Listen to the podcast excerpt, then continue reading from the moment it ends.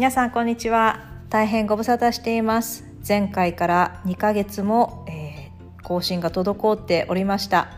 えー、その間何をしてたかというとエクアドルからはるばるハワイに休暇に行ったり休暇から帰ってきたらエクアドル第3の都市クエンカまで小旅行に行ったりその他は弁当屋さんの傍ら今とっているプラントベース料理やスペイン語レッスンなどで忙しく忙しくしていました、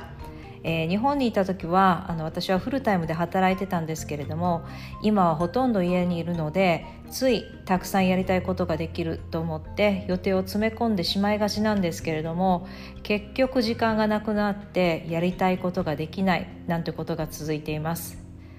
あの、まあ、前回の更新から2ヶ月も間が空いてたんですけれどもその間もあの日本のみならずヨーロッパやアフリカなどからも私のポッドキャストにアクセスがあったみたいで大変ありがとうございますこれからはあまり間が空きすぎないようにポッドキャストを通して皆さんとつながれたらなと思ってますちなみに私が更新をしていなかった間の出来事はブログに綴っていますのでよろしければ概要欄から概要欄からアクセスしてみてください。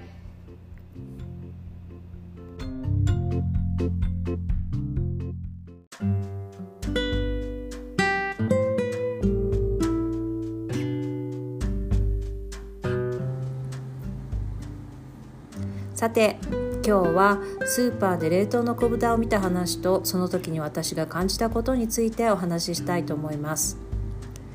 前回のエピソードでお話しした通り私はエクアドルで自宅のキッチンを利用して小さな弁当屋さんをしています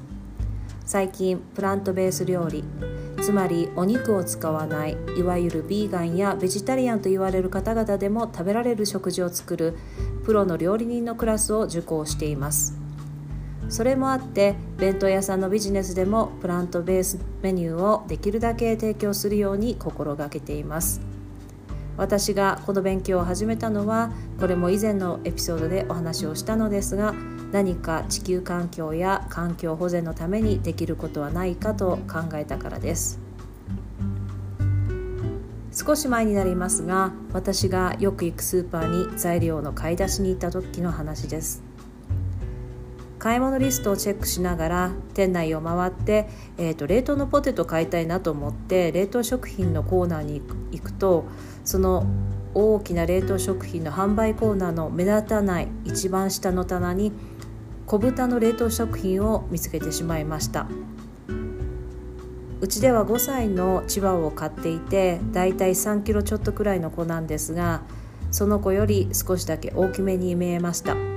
もう何て言うのかな丸焼きにされるように売られているのかもうそのまんまもう1匹丸ごと真空パックに入って冷凍食品に売られてたんですね。で冷凍されているので少しき少しきれいあきっときれいに処理されているんでしょうね。でその豚は寝てるように、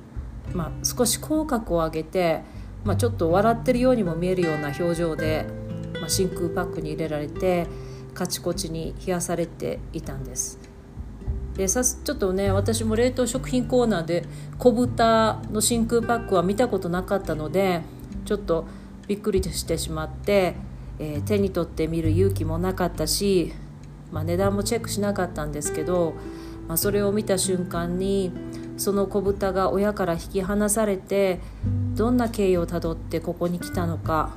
それをあのその子豚見た時に種類は違えどサイズ感が同じな動物を身近に飼ってる私としてはすごく胸が痛みました。でその冷凍コーナーのすぐそばにはあの大きな肉売り場があって、まあ、肉食が一般的な南米のせいかそのコーナーにはありとあらゆる種類の肉が豊富に売られています。でそれを見た時にああ世の中にはこんなに肉で世の中はこんなに肉が溢れてると無力感を感じてしまいました。そしてもしあの冷凍小豚は売れ残ったら捨てられてしまうんだろうか。もし人が食すために殺されたのに誰にも飼われずに食卓に上ることもなく捨てられたらあの子豚が殺された意味は一体どうなってしまうんだろうかと考えてやがて果たして私がやっているプラントベースの料理は人が食すために殺されてしまう動物を救うために役に立つんだろうかと、まあ、スーパーや市場で人に食されるのを待っているすでに店頭に並んだお肉をおいおいしく調理して、えー、感謝しながら食べることが犠牲に報いることになるんじゃないか。あでもそういう考えで好きなだけ肉を食べてると結局殺されてしまう動物の数は減らないし同じことの繰り返しになるよなと、まあ、その日は堂々巡りで考えてしまいました。でちょっとドヨーンと落ち込んでいたんですけれどもまあ少し時間が経つとまあ私は私ができることをしようっていうふうに思い直して、えー、少し気分は回復しました。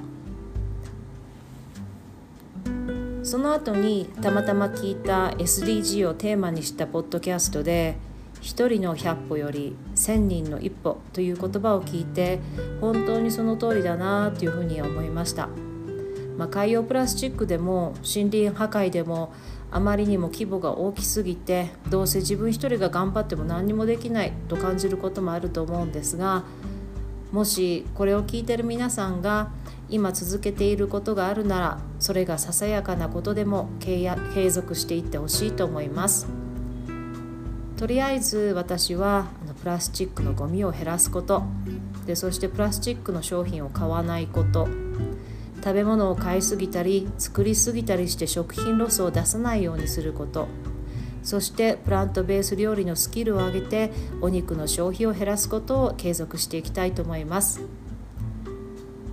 今日も最後までお聴きいただきありがとうございました。また次のエピソードでお会いしましょう。それではチャオ。